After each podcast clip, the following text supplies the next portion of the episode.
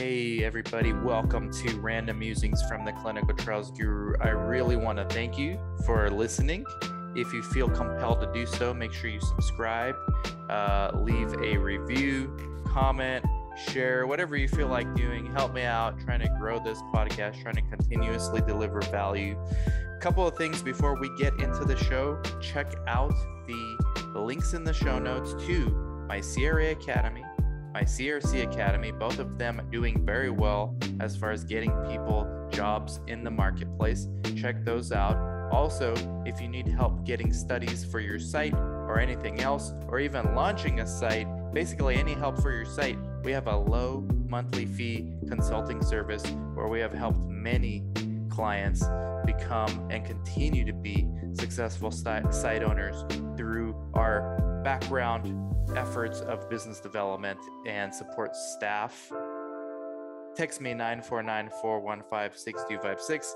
Please check out the links in the show notes as well for the book, The Comprehensive Guide to Clinical Research. It's been selling really well, getting very well received by the community. Thank you guys so much for that.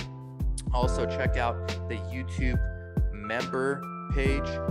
Join this channel to get perks. That's my YouTube uh, membership. It's 10 bucks a month. You get a monthly mastermind exclusively. It's a Zoom call every month with other YouTube members. Uh, you also get weekly videos exclusive to the YouTube members on how to use social media to improve your opportunities in life sciences. So check that out.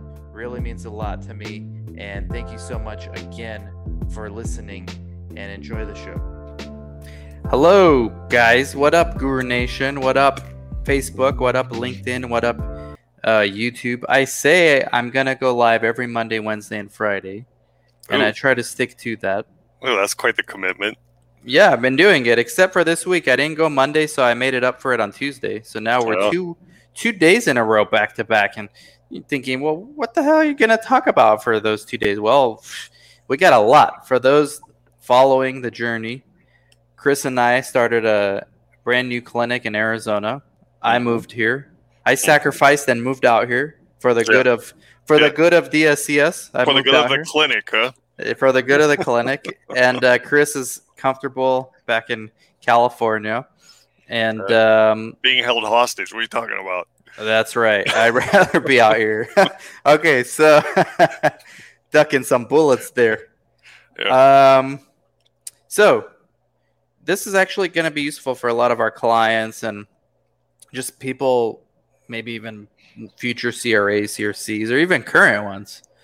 You know, a lot of you guys are getting hired. You don't know what what, what you're doing. I mean, mm. that's fine. That could that's be a fine. problem. Could be a that's problem. Fine. Yeah, clinical research could be a problem. It's both. It's fine and it's a problem. But it's only a problem if you don't subscribe, like, comment, and share. If you don't know what to comment, put a robot emoji. It helps shatter the algorithms and unleash uh, ourselves from the Google overlords, which dominate every aspect of YouTube. Mm. So we got, we had our first site selection visit mm, like three weeks ago. Rod Raphael, what is up? We're fresh off of a Chris and Dan show reaction. Getting to your songs soon. Don't worry. Hang in there. We, we already did one of his songs. We did one of your songs, Rod, but we're gonna do another one. Ah. But hang in there, hang in there. But Rod Raphael is always with the comments. Um, much appreciated, Rod. So we had our first site selection visit uh, three weeks ago. It's looking good. It's looking like we have the study.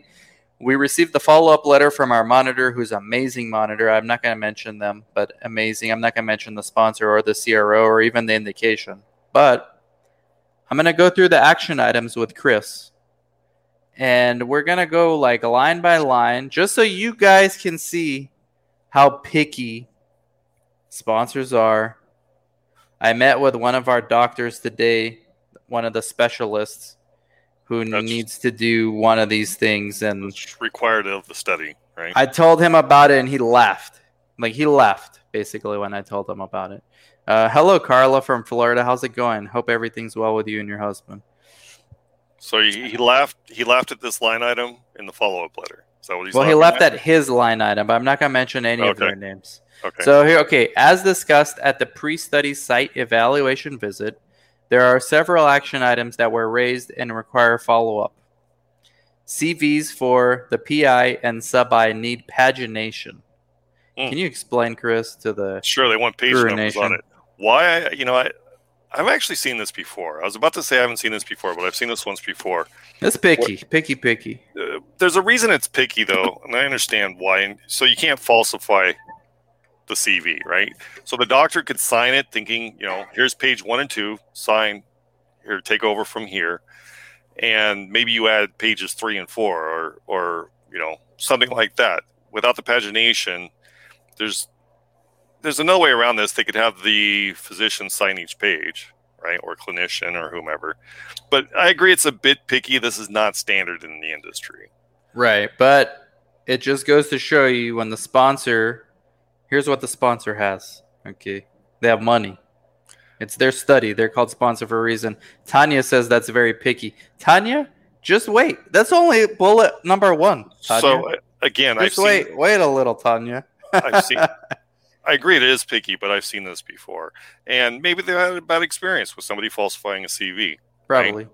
So you know, and like you said, they're the ones with the money. They're the ones that are contracting with the sites. You kind of have to do what they want if you want to study.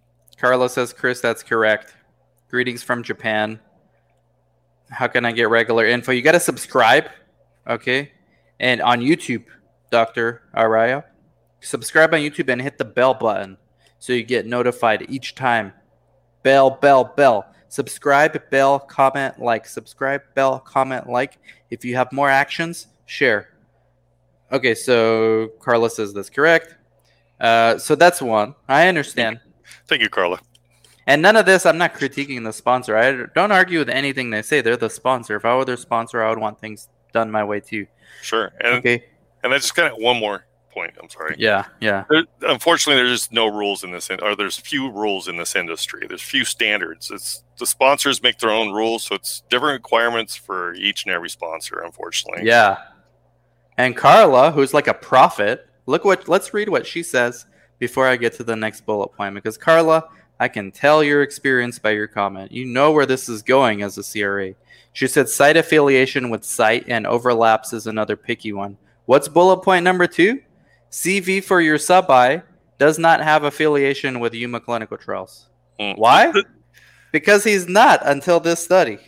Sure, but this this is very common. So unlike Sure. the first one, this is way more common of a complaint than the Yes, pagination. This is yes. I have no complaints about any of these actually, but this one is very common. Um, Number three, sub I of, Carla. sub I uh, of the other one. We're missing the CV and uh, GCP training. So I thought I sent the CV. I gotta double check my files. hmm If I did, I don't think it's affiliated either with the site. So more work for Dan over here. Yeah. So maybe before you send it, just have them do a um, affiliation letter, right, explaining that they're just sub I and they're not affiliated with Mm. the site. They're just work- contractually working for the site. Excellent, actually. I'm meeting with the sub I that sub I next week, and I could bring that paper and have them just sign it. Yeah. And put in the note to file. I am working with Yuma Clinical Trials for this study. Right. Boom.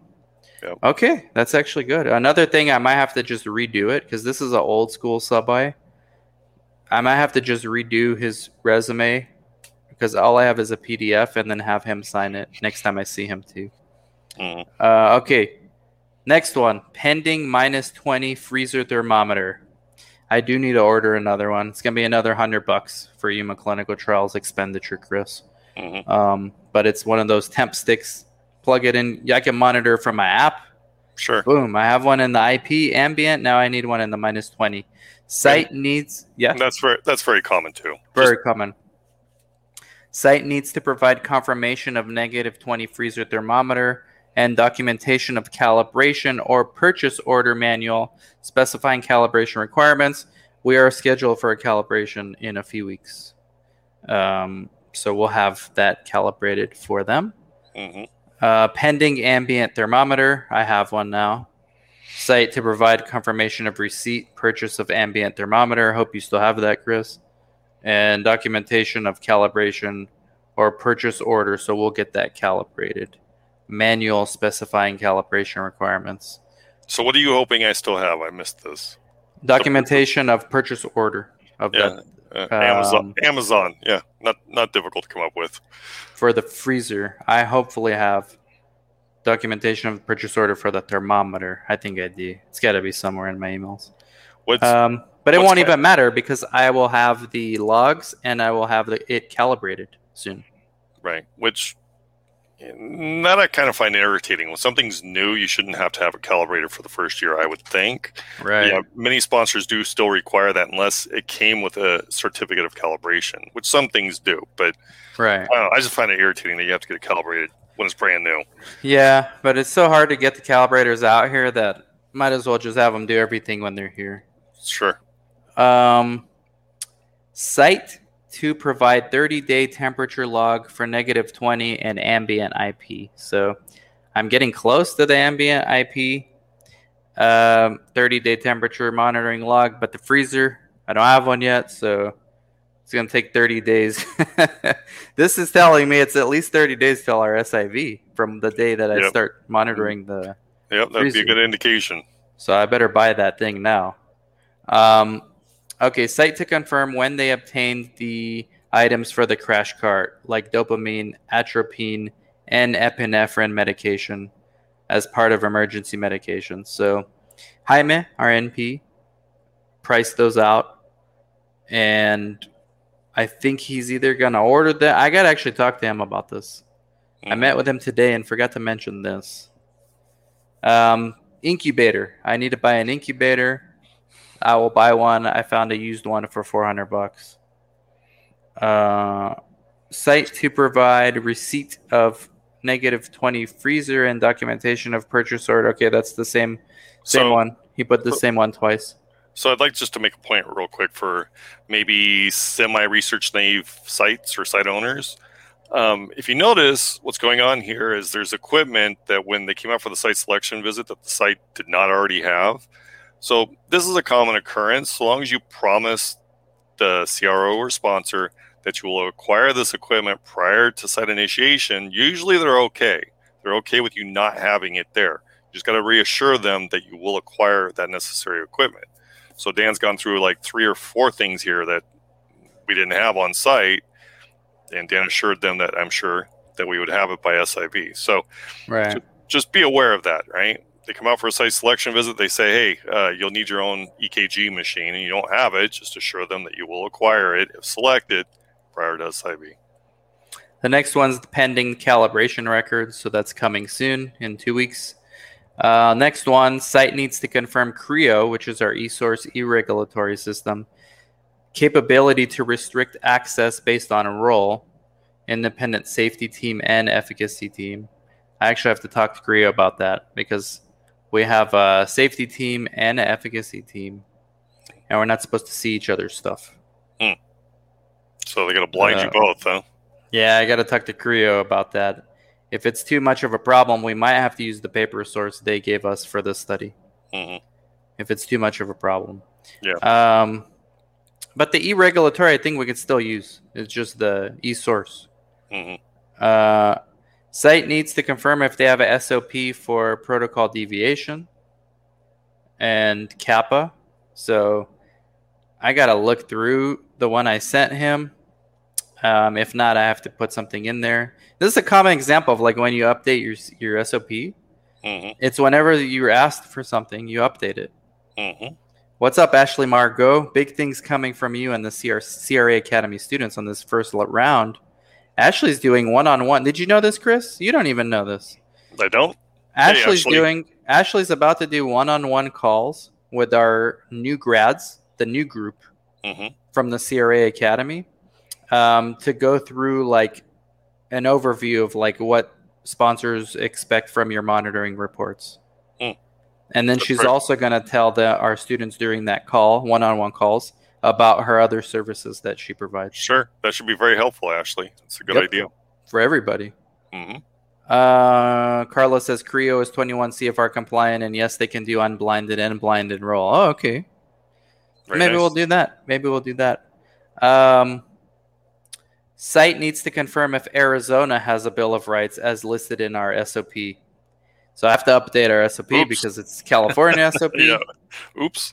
and Arizona doesn't do Bill of Rights. Yeah. Oops. Carlos saying CAPA for what? I need a SOP for my CAPA. So that'll be like a paragraph. And that's it. Again, and then they, he ends it with on behalf of XYZ uh, drug company, I would like to personally welcome you to this exciting team project. And then you, Chris, also got the budget. So we're good. We just need to like a few things. It's not too crazy what I have to work on here, but So I got to follow up to Carla. who needs who needs more work? So why do they need an SOP on CAPA? I suppose what is this uh, prelim uh, like a pre-strike in case uh, you have an issue and you have to write up a CAPA plan. They Yep. want to know what your standard is. Is that what I'm it is? I'm just gonna make it very simple. You know, Cor- literally what it says: corrective action, preventative action. Site will identify the corrective action and implement the uh, implement a uh, workflow for the um, what is it? Corrective action, preventative action. Right. So it's gonna be very simple, like two sentences. So put. Carla put- says it's not that bad. I could be more picky drama maker. Dang, Carla, stay away, stay away from Yuma. yeah, stay away from Dan in the Yuma clinical trials. Yeah, don't come around here. Stay to stick to Miami. Just kidding, Carla. You're welcome anytime. Mi casa, su casa. Yeah. So long as you don't give Dan too much work. Yeah, but this monitor's cool. I like our monitor. Unfortunately, he's not gonna be our monitor. Mm, that's usually how it works with the site selection visit. But he did say he would have to. Most likely, he will come again to do the uh, training for the specialist, Hmm. which is why I asked for more money from the startup because we're gonna have to pay them for their time. Yeah. Unfortunately, I'm not going to get any more money. Well, whatever we have, we'll make it work. Yeah. Yeah. So that's it. I mean, we went live. Let's wait for some more questions. Chris, what are your thoughts on all this? Yeah, I, I would agree with Carla. It's not that bad. Um, and the one item was picky. I mean, like I said, I've seen, yeah, I've seen this once in the few hundred uh, site selection visit follow up letters I've seen. So, Yeah. It yeah, could be the sponsor thing, not the CRO thing. Um, Sure, sure. But what's the bigger lesson for the like the potential sites out there, or the even the employees? Like, I already gave my bigger lesson. Uh, well, what's a summary of the bigger lessons? well, like I said, uh, if you don't have something that they require, just tell them you'll get it. I mean, Right. your site selection visit it's your study to lose right when they're coming spending the dollars and time to come out to your site it's your study to lose so one of the ways to lose that study is for you not to have a piece of equipment or something else that they require and then say well yeah i don't think we'll be able to do that well guess what you just lost the study so right Yeah, you can do that. See, you got to be experienced like me. When I ca- they came in there, I said, "Oh, get anything you want." yeah within reason right? Yeah. they want they want you to get an mri pdff or something that costs a million dollars yeah They wanted us. not They wanted us to get an incubator for just in the event that our central lab doesn't work or something. Ah. So I and my PI was hilarious. He said, yeah i was just gonna going to say yeah tell them what the, he said the PI told them we're going to raise chickens because we have nothing to do with the incubator. You know, Yeah. so we're going to raise chickens using it for too. a chicken incubator. Yes, and no was hilarious. Carla, no Carla. It's not a CNS trial. Um. So yeah, I guess that's it, guys. Let's end the live. And uh, unless Chris has anything else to add, No. I know it's late, you know, out there on the East Coast, so Oh yeah. not as many people as usual. But hey, it's all good. You guys will watch in the replay, and thank you. Make sure you like, subscribe, comment, share. I'm surprised the CRA didn't ask for a backup generator. Yeah, and if they did, the PI might have laughed at him. I don't know what he would have done. It's, you know, it's funny. I that used to be a much more common question. I used to see this like fifty percent of the time at site selection visits. This question. Yeah. I haven't seen it uh, since, since the pandemic started. Guess they got bigger things to worry about. Well, I don't know about bigger things to worry about because I just read this book called Lights Out, written by Ted Koppel. Yes, Mhm. that Ted Koppel.